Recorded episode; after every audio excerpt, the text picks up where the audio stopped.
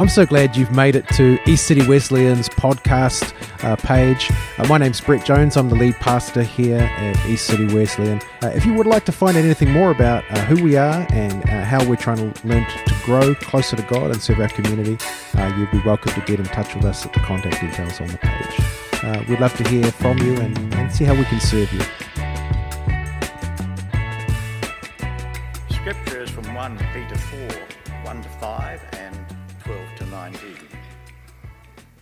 Therefore, since Christ suffered in his body, arm yourselves also with the same attitude, because whoever suffers in the body has finished with sin. As a result, they do not live the rest of their earthly lives for evil human desires, but rather for the will of God. For you have spent enough time in the past doing what pagans choose to do, living in debauchery lust, drunkenness, orgies, carousing, and detestable idolatry. They are surprised that you do not join them in their reckless, wild living, and they heap abuse on you. But they will have to give account to him who is ready to judge the living and the dead.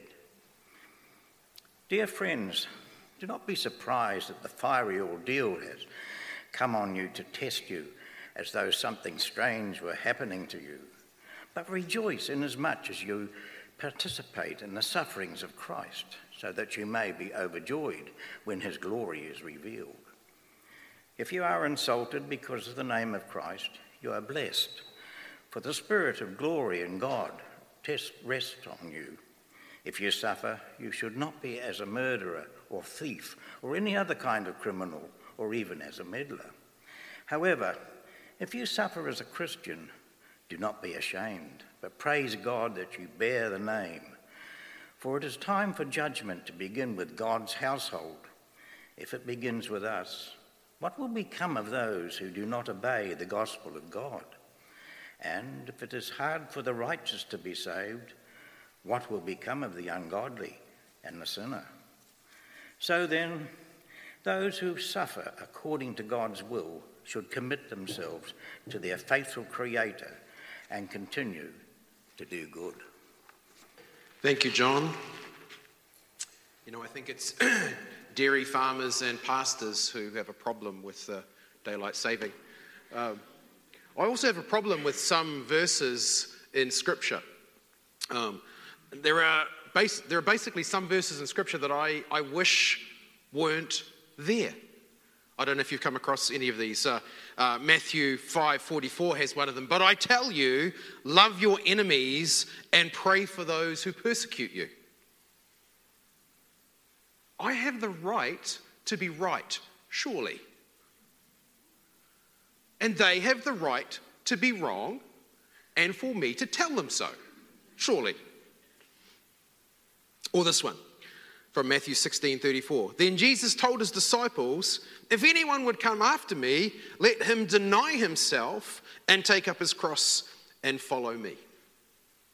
I've got to say, self denial and cross carrying are the least attractive um, add ons, the least attractive parts of following Jesus, for me anyway.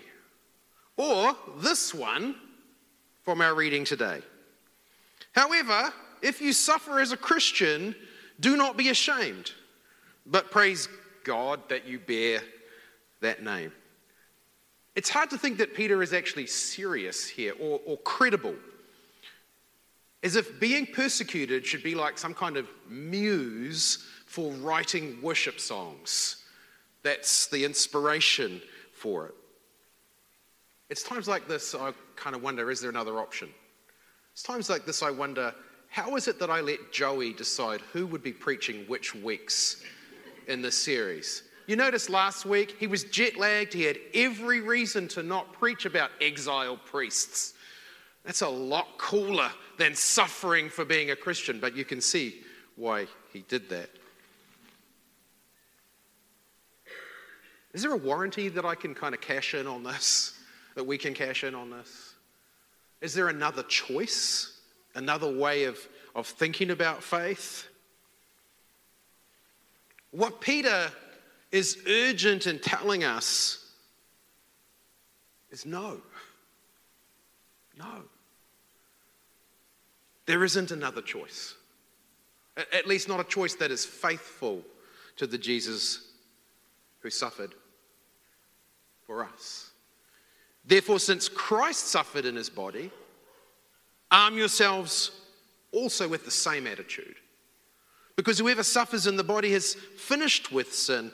As a result, they do not live the rest of their earthly lives for evil human desires, but rather for the will of God. Let's pray.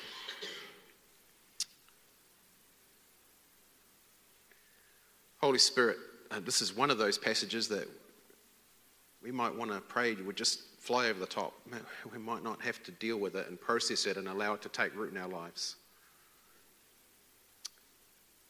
But we've already prayed this morning that we would allow you to work in us. And so we continue to hold on to that, that you would work in us, that you would work even these hard verses into the soil of our lives. That something would take root and grow because we've been here together today. We pray it in the name of Jesus. Amen. Well, the context of this passage, I think, helps us a little bit because the context for Peter's first listeners and readers was extreme. It was an extreme context. This was no ordinary kind of suffering uh, that was being described. But I wonder if you notice that it comes in verse 12 with this reference to dear friends. So Peter's bringing a really hard truth here, but he prefaces it with dear friends. It's like he's playing good cop, bad cop in the same sentence. He wants you to know that this comes from a place of love, that this comes from a place of, of deep care for the people uh, that he's writing to. So he says, Dear friends, do not be surprised.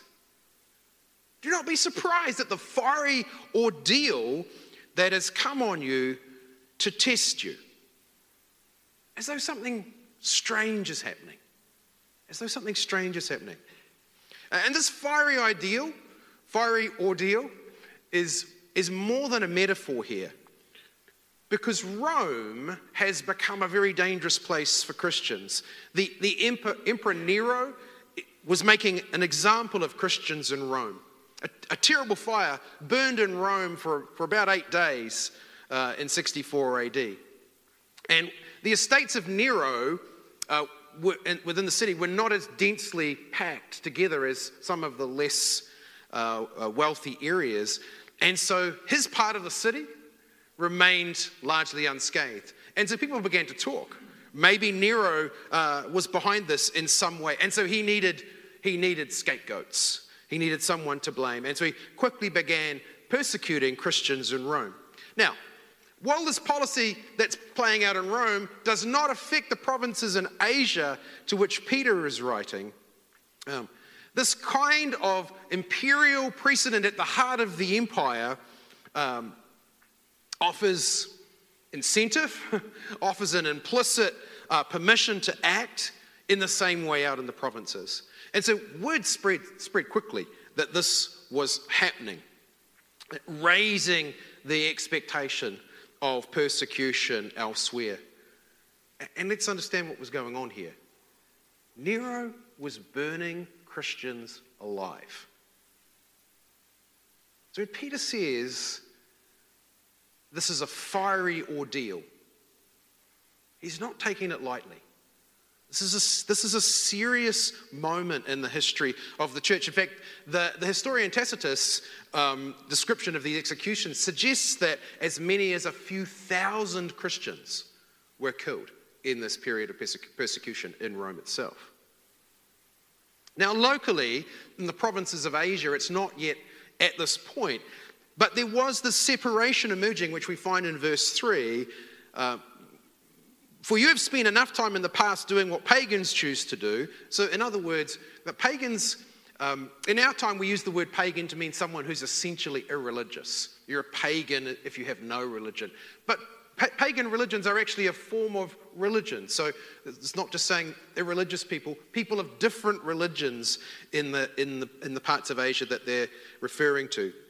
uh, living in debauchery, lust, drunkenness, orgies, carousing, and detestable idolatry. In verse 4, this is the interesting bit. They are surprised. They are surprised that you do not join them in their reckless, wild living and they heap abuse on you. So Peter's saying, don't be surprised at the fiery ordeal. Christians, don't be surprised that it's hard. And yet, the pagans are surprised that the Christians are not joining in uh, with their activities, many of, will, of which are a part of how they do religious practice, believe it or not. That's another whole story. And so there is this social dislocation that's happening as these formerly pagan Christians who've, who've converted to Christianity are moving away from the cultural practices around them. So they stop getting drunk, they stop sleeping around, they stop going to the local temples and worshipping the local de- deities. And it's surprising to their friends and neighbors. It didn't go unnoticed. It's a shock to them. And they get called out for it. The Christians get called out for it because it seems strange to those who are around them. Now, none of what Peter describes um, is common suffering. Make a distinction. The common suffering, the suffering that comes to us all, ill health or financial stress or relationship challenges, the loss of loved ones, any of these kinds of common forms of suffering. This is suffering that is specifically due to their faithful following of Christ. It's that kind of suffering.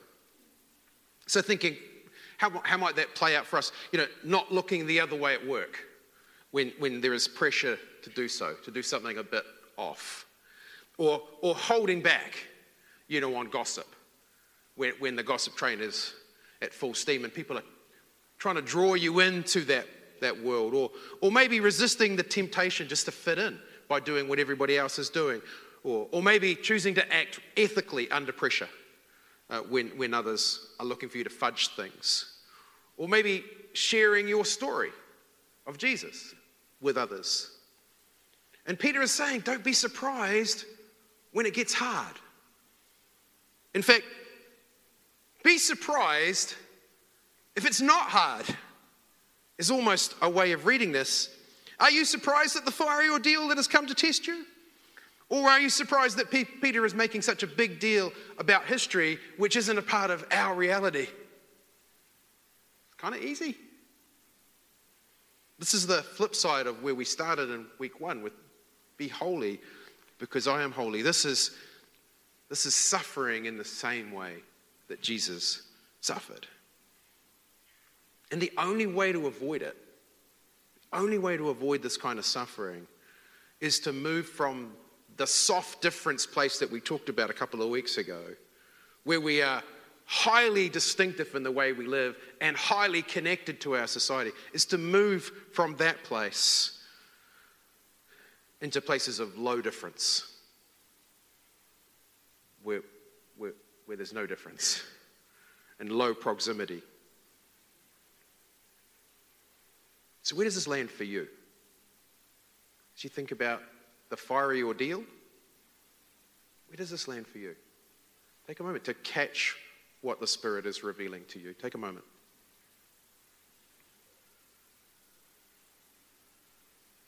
So, Peter wants us to understand that this is not only not strange, this kind of ordeal, this kind of suffering, but also something that points to a deep part of our identity. A deep part of our identity that we share with Christ. Um, in verse uh, 13, but rejoice inasmuch as you participate in the sufferings of Christ, so that you may be overjoyed when his glory is revealed. There's a, a participation with Christ. This is, this is something often uh, skated over that you and I are participating in the sufferings of Christ. It's an important part of our identity. And more than just a participation in Jesus' suffering, actually something else happens in these moments. The Spirit is released in us when these moments occur. Verse 14 If you are insulted because of the name of Christ, you are blessed. Hate that verse. If you are insulted because of the name of Christ, you are blessed. Why? For the Spirit of glory and of God rests on you. Think about that for a minute. Insult, it's blessing because the Spirit rests on you in that moment. See, something very specific can happen in these moments as the Spirit interacts with us and the people around us. There is the blessing of God's Spirit. So we know that He is with us. We're not alone in these moments. But it's specifically referred to as the Spirit of glory. And whenever we see the Spirit of glory or the idea of God's glory, it's God Himself is being revealed in those moments. So the Spirit that points to God's glory is being revealed in us. I think this is in the same vein as, as 1 Peter 3, uh, which says this. Uh, you'll, you'll recognize the verse when it comes. Who is going to harm you if you're eager to do good? But even if you should suffer for what is right, you are blessed. Do not fear their threats, do not be frightened, but in your hearts revere Christ as Lord. Always be prepared to give an answer to everyone who asks you to give the reason for the hope you have. Always be prepared to give an answer to everyone who asks you to give the reason for the hope you have. But do this with gentleness and respect. Do it with gentleness and respect, keeping a clear conscience so that those who speak maliciously against your good behavior in Christ may be ashamed of their slander. That even in this moment, something can be revealed. But it matters how we react. It matters that we have a response that points to our hope. It matters that we do so with respect and with gentleness. Our responses can actually impact a person, even one who is speaking against us. This is the soft difference at work. High relationship, high difference. Grace and truth at work in our lives. Peter's keen that we get why there is this silver lining to suffering that helps us to embrace it rather than to push it away. It's a, re- a, refining of character, if you like. And that's, that's really in view in the, in the use of these words for fiery ordeal because it captures the idea of the refining of a precious, precious metal, the refining of gold, the heating of the ore to remove impurities. And here lies the tension, I think, for us. Because most of us don't like it when the heat goes on. Most of us don't like it. Because human beings are excellent suffering managers. We're excellent suffering managers or comfort managers. You decide how you want to frame it. We will generally do whatever we can to avoid pain. It's just how we are. Now, I have a, I have a love hate relationship with exercise. You can normally tell whether it's on the love side or the hate side, depending on, yeah, how tight the clothing is. Some days it's genuinely a hate hate relationship that I have with exercise. And I know that I will enjoy it so much more than I fear when I get there. And I know that I will benefit from it and that I will be shaped in a good way, physically and, and mentally and spiritually, actually, by enduring some short term pain. No pain, no gain. Is that other verse in the Bible? The body is evil, it must be punished. Oh, hang on, that's not, that's not, the, no. Sorry, get confused. But even so, even though I know all of these things, I will avoid it if I can find a sufficiently uh, good excuse. But it turns out that I also have a love hate relationship with dying young. More of a hate hate, that one. That's like a clear cut. But because I'm a weak human often, it's not until the pain of going to the gym is exceeded by the pain of the physical and mental deterioration that I actually go. See, there's a tipping point for all of us as we manage our pain and manage our comfort. And that tipping point for all of us is when the alternative vision we have for our lives leads us away from our comfort management. When that vision, that alternative vision for our lives is so compelling that it leads us away from our suffering management, our sin management. And Peter urges us to have a different vision for our lives a vision of life lived for Jesus, that even in suffering for Jesus, we discover that God is with us and cares for us. That God is preparing and training us with discipline. That, that God will vindicate us. That we'll be, we, in a sense, honored. That our suffering is actually Christ's suffering. That our response to suffering can be a powerful witness to others. This is the exile choice. This is the exile choice. Allowing this kind of suffering to actually define us rather than to diminish us.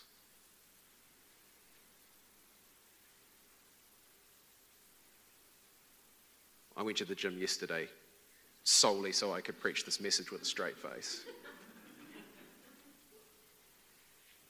Just in case we aren't getting it, this is where Peter pulls his good cop, bad cop routine.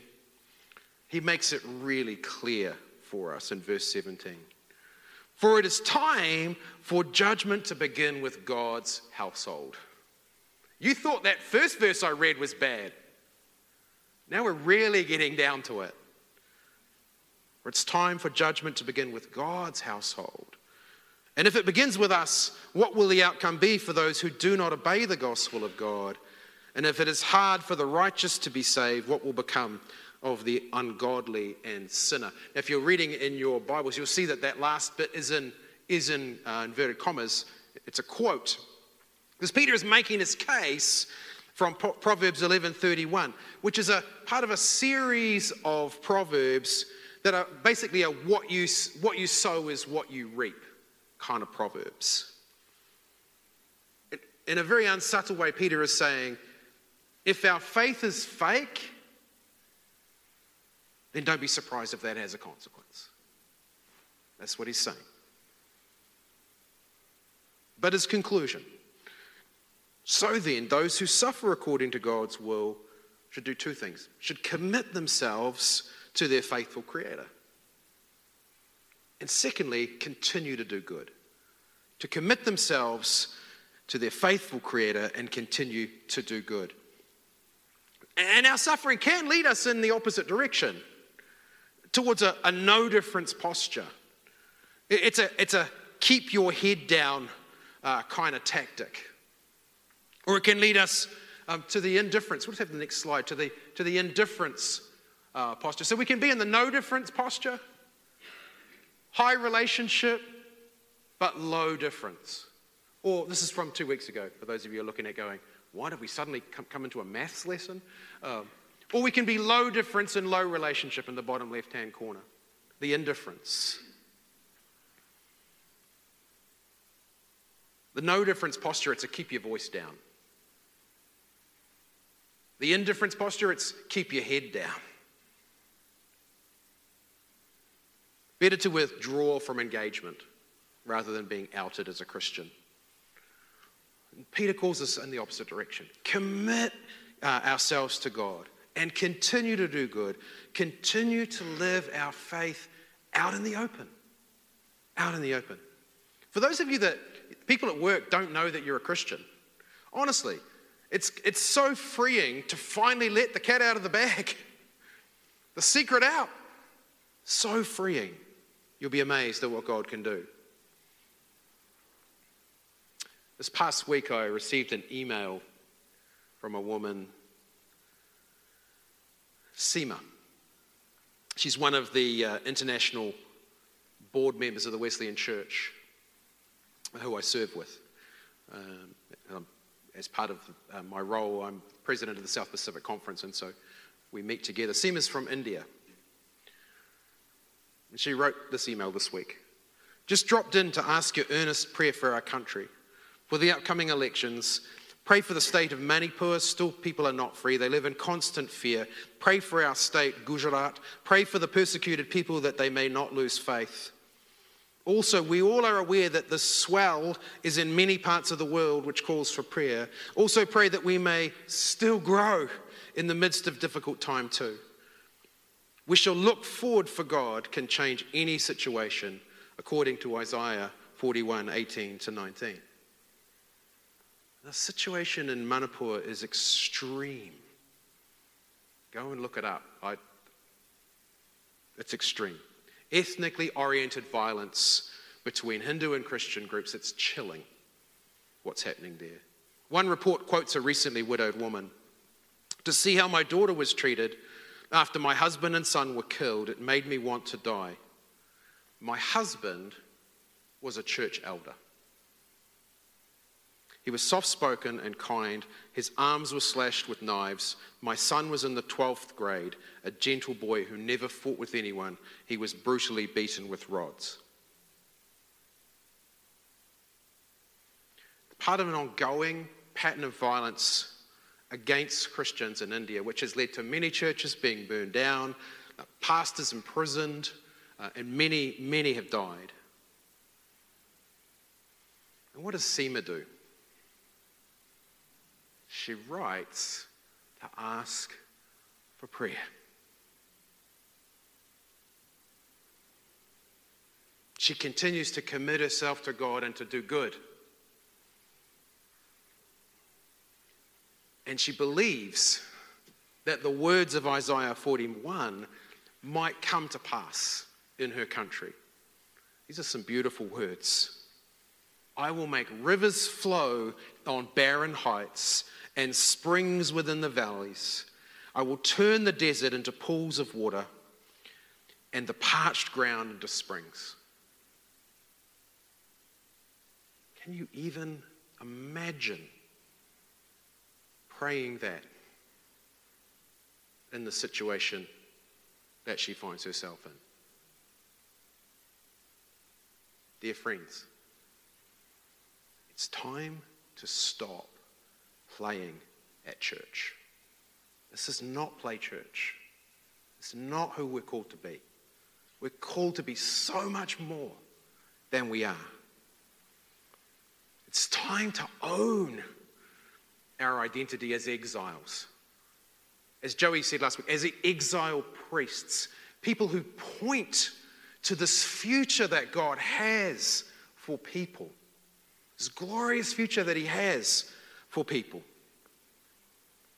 What it looks like when a life is fully surrendered, a human life is fully surrendered to Jesus, that's what we get to point out, to invite people into,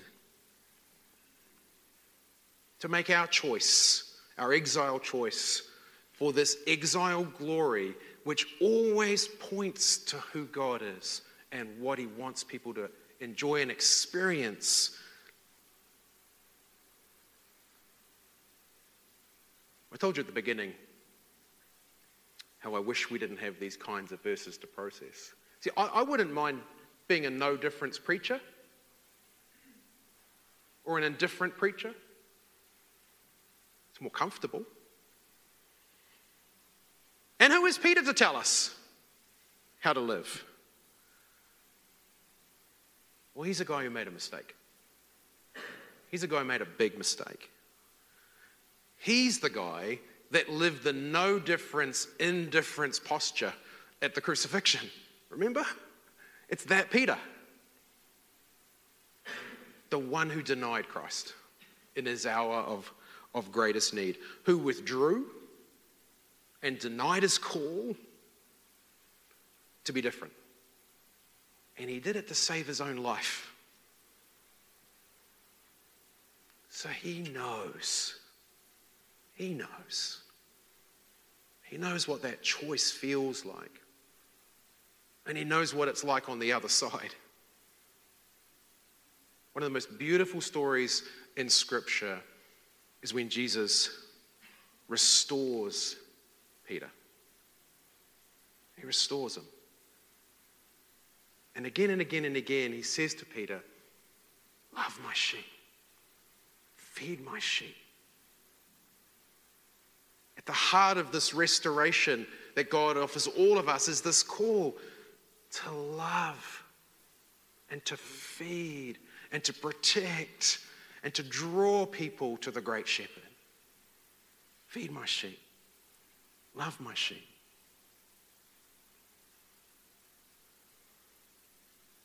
And Peter, who watched other Christians be turned into human torches by Nero, knew what was coming for him, even as he wrote these words.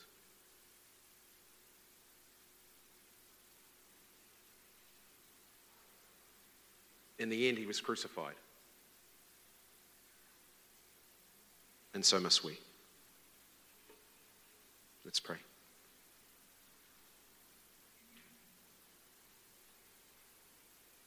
Holy God,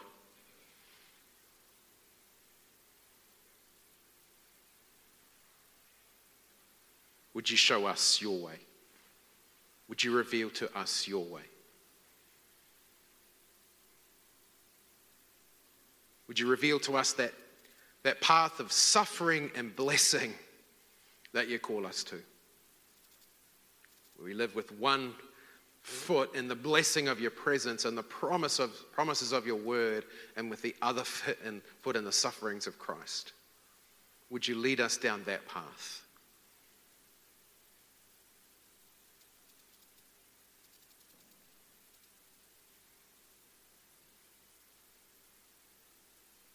Holy Spirit, we, we don't have this in us without your grace, without your mercy, without your power. And so, would you fill us, cleanse us, move us, reveal yourself to us?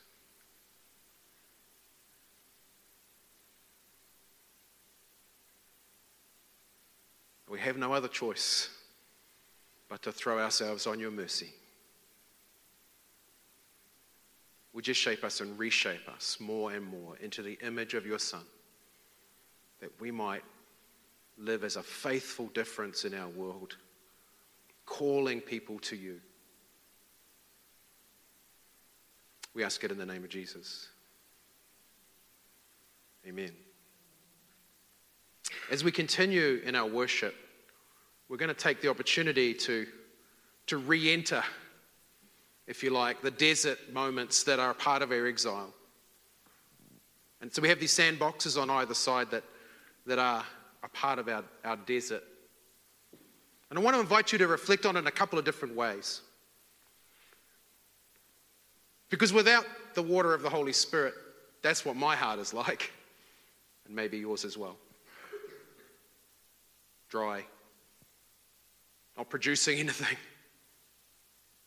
And so I invite you to come and own your own desert if that's where you need to be, and to ask, as Sema prayed in Isaiah 41, that the desert would be, uh, would be uh, pools of water, parched springs you know, would, would rise up, that the ground would be refreshed. And if that's, where you, if that's where your heart is and you need that, please come. It's, an, it's a moment of confession, it's a moment of repentance, but it's also a moment of coming to the God who knows you and me and that we can't do this on our own. Maybe you would also like to come and pray for our nation. Because there's a desert. There's a desert that, that we live in. We're exiles in that place. Maybe you want to come and pray for the nation. That, that God would turn the desert into pools of water and the parched ground into springs. And maybe also you would like to just come and pray with SEMA, for the persecuted church who really are undergoing a fiery ordeal. And it's happening in other places around the world as well. So when we stand together, we're going to continue in worship. The altar is open to respond uh, here on the, each side. And, and if you need to just come for prayer, then come.